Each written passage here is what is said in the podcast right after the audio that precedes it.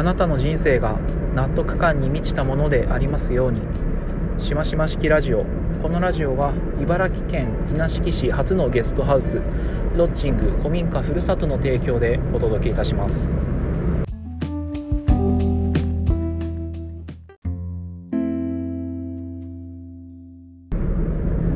このラジオは現代版のおばあちゃんの知恵袋みたいなものかなと思っております。先人たちは非常にたくさんの働き方や暮らし方に関するえお知恵をですねライフハックの形で残してくださっています。えそれを我々は本を読んだりとかあとはそういった方々と実際にお話をすることで自分一人では経験できない実体験をそういった人たちを通じて得ることができます、えー、人一人が一生のうちで経験できることというのはあまり多くはないのですがそういうふうに誰かから教えてもらうことで、え、自分一人以上の経験を踏まえてまたこの次の世代にですね、あの、より良い暮らし方や働き方についてのライフハックを残していくことがなんかまあより良い社会を作っていくんじゃないかなというふうに考えております。私自身も今、えー、茨城県の稲敷市という片田舎に地方移住を果たしましてでそこでかつその仕事を複数持つ副業の形で今生計を立てています。そういったあの少々変わった働き方や暮らし方も、えー、誰かの、えー、誰かにこう伝えていきたい知恵かなと思っておりますのでこのラジオでは私の日々の生活を振り返りながらまたあの日頃そういった観点で情報を得ることも非常に多い。なんか学びをなんかこう深めていきたいなっていう気持ちもあるのであの私が得てきた情報なんかもこのラジオの音声に載っけていきたいなと思っております。はい、えー、2019年6月4日火曜日です。こんばんはしましまです。皆様今日はいかがお過ごしでしょうか？今日はですね、えーと、少々違った、えー、コンセプトのラジオをお届けしていきたいなと思っております。今私は福祉とまちづくりの NPO 法人 SMSC であの日頃勤めているんですけれどもこの SMSC での仕事を、えー、終えて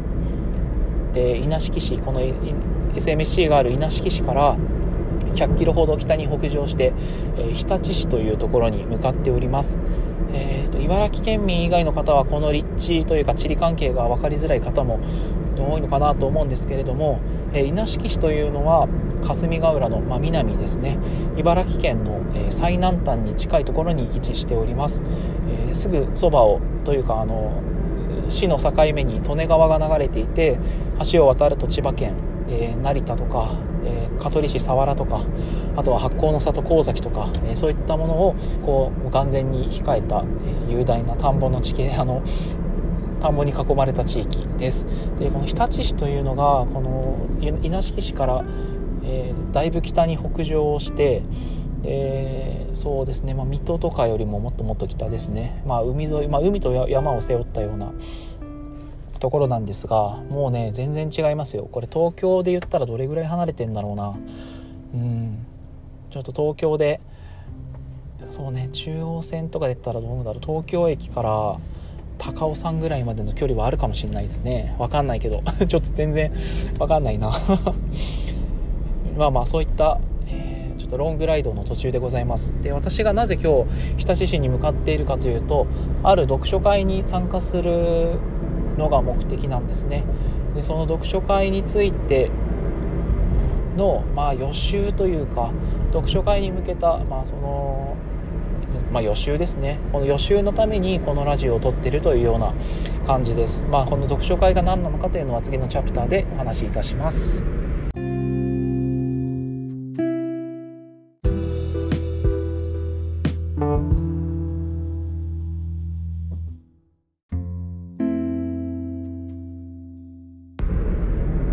はい。でこのこれから私が参加する読書会がどんなものかというと、えー、書籍「ザ・チーム」という本の、えーと、勉強会みたいなものですかね。これは、えーと、茨城県で、えーと、インターンシップのコーディネートをやっている株式会社エポックという会社があります。この会社は、えー、と地元の企業とあとは学生をつないで単なるインターンシップではなくてそこで実際に学生さんに新しい仕事を生み出してもらったりとか、まあ、その単なるその労働力としてえー、アルバイトみたいにこう使うのではなくてその学生の主体性をもとに新たな価値をその企業で生み出すみたいなことなのかな？そういった取り組みを、まあ、コーディネートされているエポックの、えー、代表である、えー、若松さんが主催している読書会です。でこの「ザ・チームという本がですね読まれた方いらっしゃいますかね、えーとまあ、チームビルディングに関する本で結構売れてたような感じがします、えー、著者が、えーと、浅野浩二さんといううんまあかなり有名な人事組織のコンサルタントの方ですね、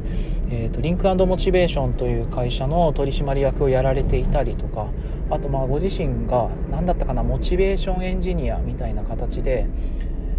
まあ要はその企業組織の中でその企業を動かす原動力となるモチベーションをエンジニアリングするプロフェッショナルですよみたいな肩書きなんですかね。その浅野さんが書かれたチームビルディングに関する法則を5つまとめた本です。でこの読書会がですねえっ、との経緯としては確かねこの本20冊だったかな、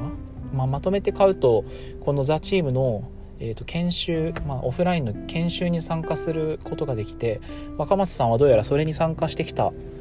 ようです。でそこに参加するとその本ザ・チームの書籍に書いてあることプラスアルファでチームビルディングのことを学ぶことができてかつなんかその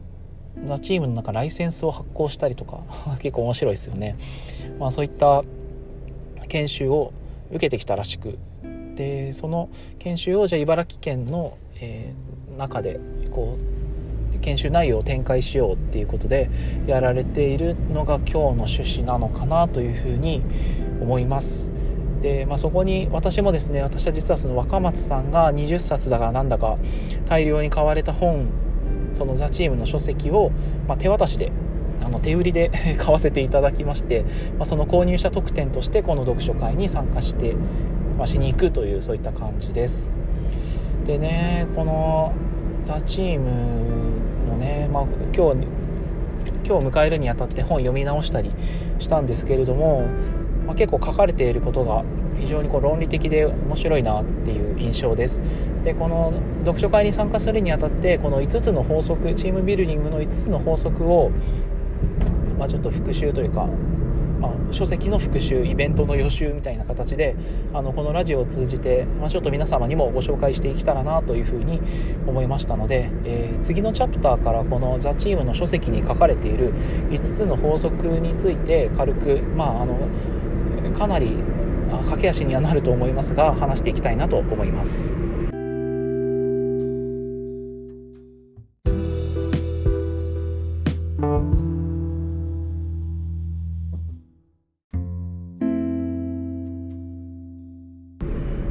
さあここからはザ・チーム5つの法則で書かれているこの法則チームビルディングに関する5つの法則について、えー、と5分で語っていきましょう。5分だとですねだいぶ駆け足になるかと思いますがどうぞ最後までお付き合いください、えー、ここで語られている5つの法則の前にこの本ではチームというものを明確に定義されています。これ何かっていうとチームとは共通の目的を持った2人以上の組織であるということです、えーと、目的がなければ人が集まっててもそれはチームではなくて、えーと、グループであると。じゃあその共通の目的を持ってでそれを達成していくことがチームというものであるというふうに書かれています。でそのチームを良くしていくためには5つの法則に沿ってチームを設計していく必要があると。でこの5つの法則は、えーとですね、アルファベット順に並べるとこう ABCDE と分かりやすくなるので覚えやすいかなと思います。初めから順番に紹介していきましょう。まず1つ目がえーと、エイムの法則これは目標設定に関することですね。で B, B は、えーと、ボーディング。これは人材設計みたいな感じかな。人材設計の法則。で3つ目が C コミュニケーション。意思疎通の法則。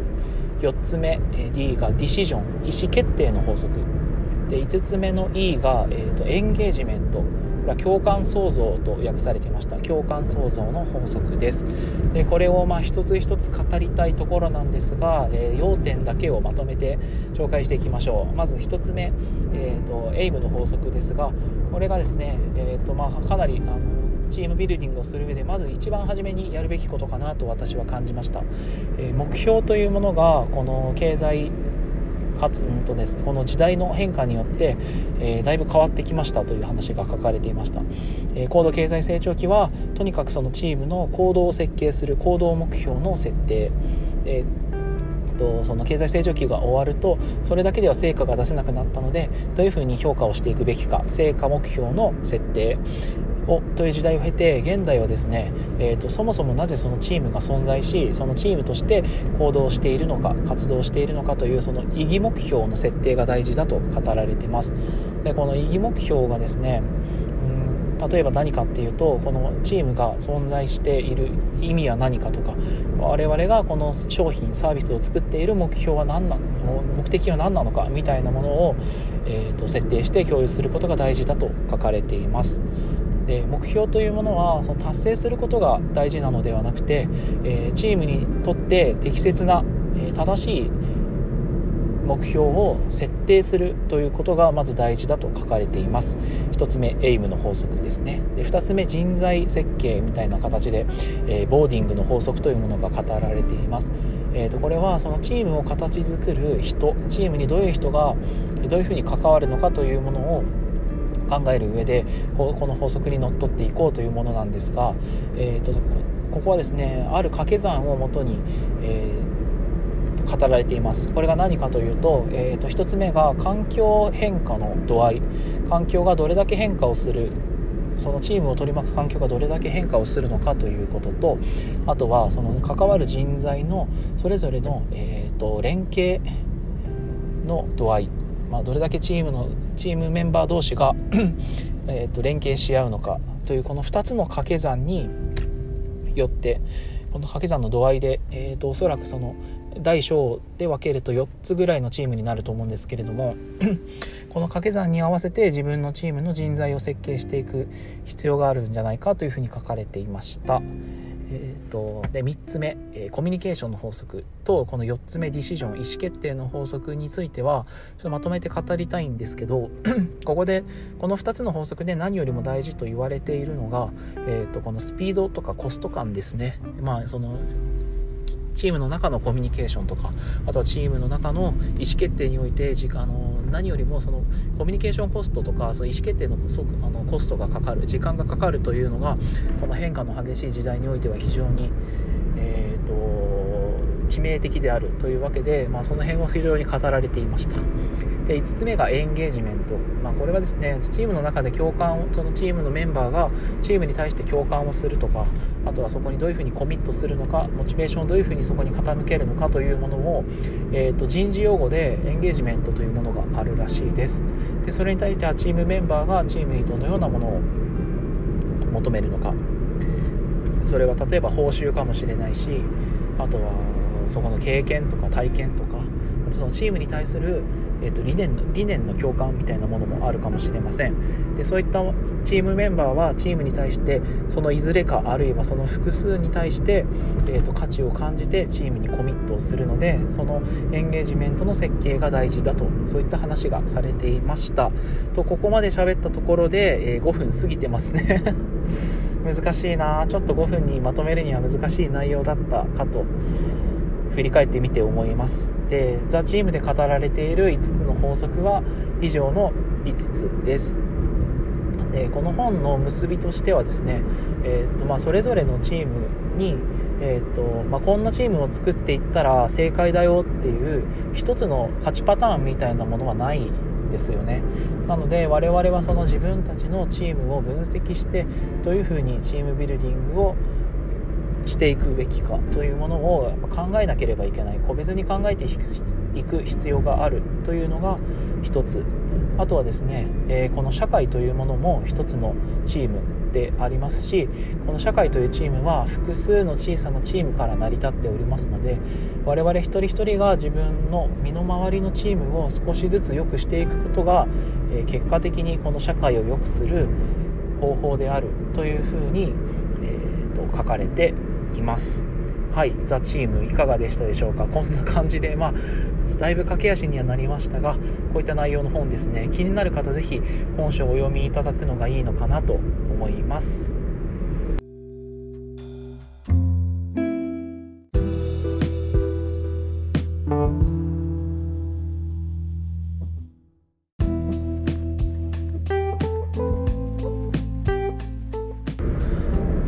というわけで私自身も日立市に今入りました。もう間もなく、え、イベント会場に着こうとしております。今回はですねあのいつものラジオとはちょっと違うというか、まあ、いつもそのラジオを振り返るっていうのをすごく大事にしてたんです。ラジオじゃねえよ、えー、とその日々の生活を振り返るっていうことを大事にしていたんですが、えー、と今日はですねこのまイベントに向けて自分の学びを振り返ってここで共有するというのをやってみました。まあ実験的な取り組みかなと自分で思いながら収録をしているんですけれどもうんそうですね。僕自身はその学びみたいなものとこの情報発信とは、まかなり表裏一体だなと思ってて要はそのインプットとアウトプットって単純な裏表ではなくて何て言うんですかね、まあ、最近流行りの言葉で言うとアクティブラーニングみたいなところにつながるかもしれないんですけれども自分が得たものを外に自分の外側に発信するそれだけのこう理解を理解力を得るとかあとはその誰かに教えていくみたいなことがなんか結果的に学びを深めるんじゃないかなとも思いますし自分が情報をこう発信することで発信している発信者のもとにこう飛び込んでくる新しい情報なんかもあるのかなというふうに思っておりますので。